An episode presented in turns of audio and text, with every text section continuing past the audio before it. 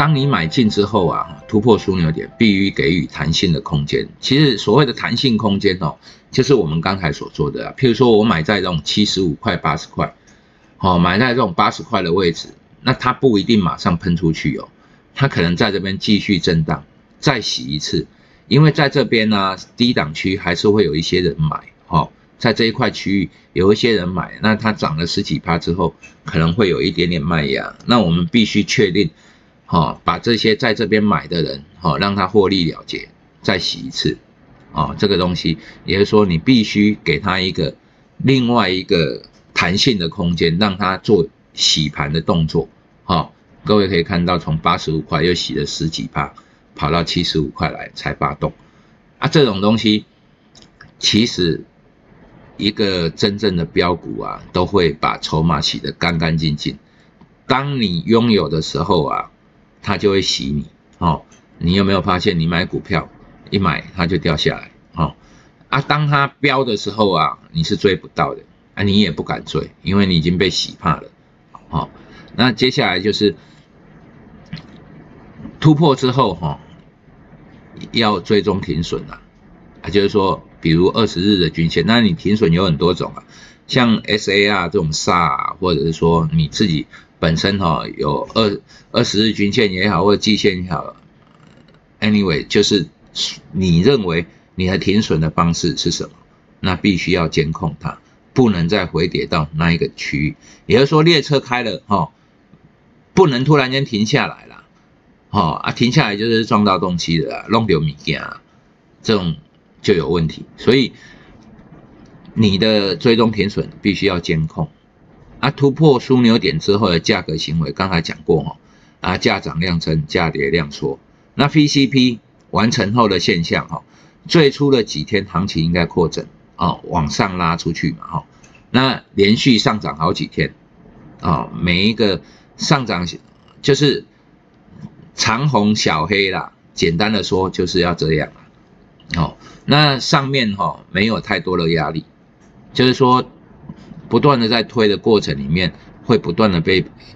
多余的筹码或散户的筹码会被洗出来，它慢慢的就没有所谓的主力了。所以你看哦，刚开始启动都比较缓的，然后后来慢慢越来越走，越来越强，然后整个拉出去哦，就是多头都是这样形成的。那拉回呢，属于正常现象。那拉回的成交量要小于上升的阶段。好、哦，我们刚才有说过，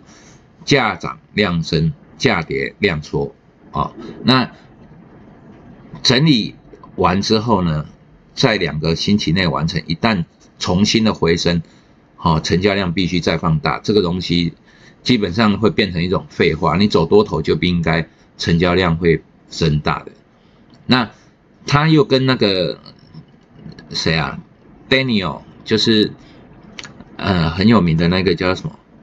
反正他写过很多本书啦，我也都有。 他的书，他有一种叫做杯状带柄形态，好、哦，那我们看看这种有没有杯状带柄形态？你可以看一下哈、哦，当他要走出去的时候啊，哈、哦，是这种形状，都会有出现这种，哈、哦，从这里开始，啊、哦，不好意思，我应该用弯的线，从这里开始有没有一个杯？ 然后下来，再下来，哦，这个东西就是柄，杯状带柄哦，一个咖啡杯带一个把手，哦，带把的啦，哦，没有带把的就不要玩，就是这个意思。所以，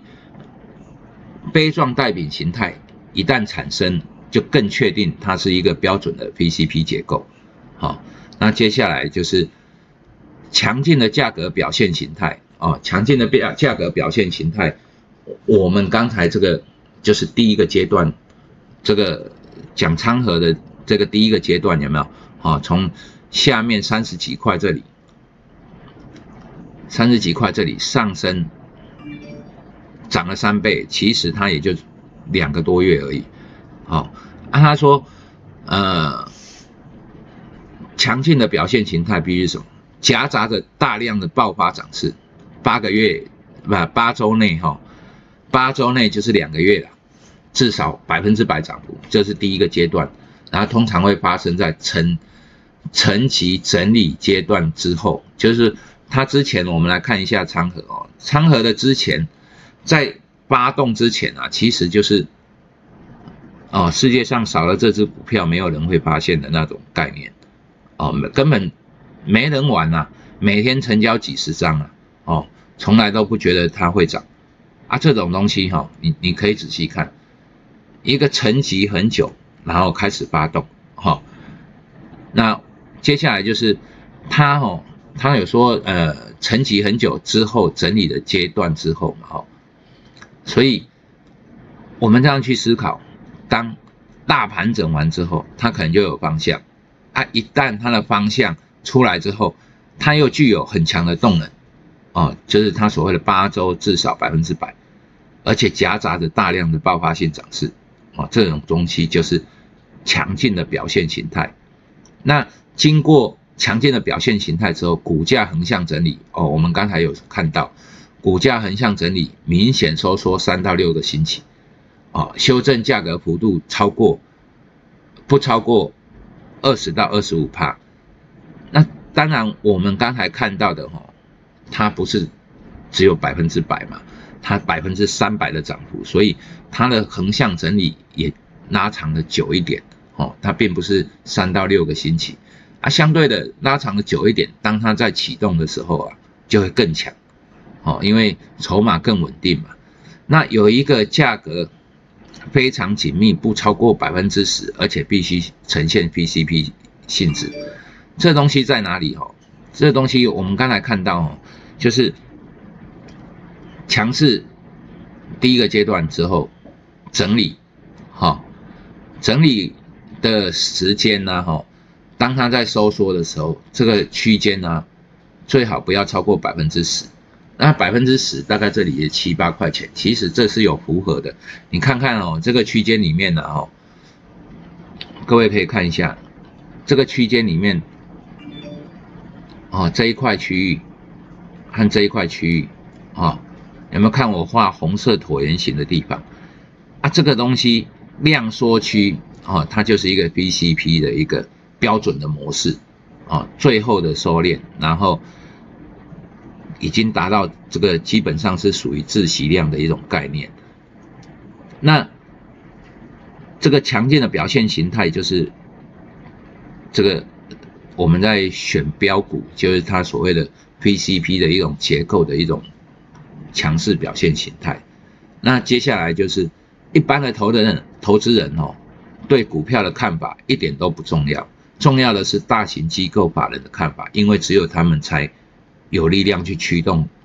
这个股价，哦，这个是废话啦。所以，但是废话里面有真理哦，就是说你去问某个人哦，他对股票的看法哦，除非啊他是主力或者是他是非常厉害的高手，不然一点意义都没有哦。但几个亲朋好友或者是菜市场的欧巴桑在那边讨论股票哦。基本上他的看法，你把他想都是错的，因为他就算看对了，重不重要？其实一点都不重要，重要的是谁有够实力来买这个盘，这种东西才重要。哦，如果你遇到了一个够实力的人，那他的看法你就可以多多参酌。那你如果是，譬如说吃年夜饭的时候，谁买了10几张什么东西的，然后谁买了2张什么。这种东西哈，就是拉低赛的，就是一点意义都没有。如果你把它拿来当参考，那就有问题。但是呢，你如果把它拿来当反向参考，你可以多留意一下哦。不是我们心肠很坏，就是这个市场就是这样子，永远欺负弱小的人哦。那因为强者永远欺负弱小的人嘛，他不会去欺负比他更强的人，这是确定的哦。所以我们第10章就先讲这样，那可能还需要1次或2次，我们这本书哦就结束了。其实整套的东西哦，就标股还有操作的架构啊，哦，我们平常操作架构，哪怕你不是为了做标股或者是超级绩效，它里面的很多概念啊，其实是相通的。也就是说，这本书讲完之后呢，其他的书呢，只要花2次的时间就讲完了，因为基本的概念都是一样的，会赚钱的方式的架构都是一样的。那接下来就是每一本新书里面有一些美感不一样而已。好，那我们这一节就讲到这里，谢谢。